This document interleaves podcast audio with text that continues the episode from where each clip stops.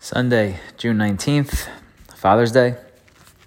And since uh, I am a father and it's the end of a Father's Day, I don't feel like really uh, having much to say here. So I get that right on this day at the very least. So happy Father's Day to all that celebrate. And uh, hope you guys all had a great day and felt loved and supported by those close to you. And uh, that's it. Forget about it for another say 364 days, and we'll uh, get them again next year. Regardless, fathers and otherwise, have a great week ahead. Good night.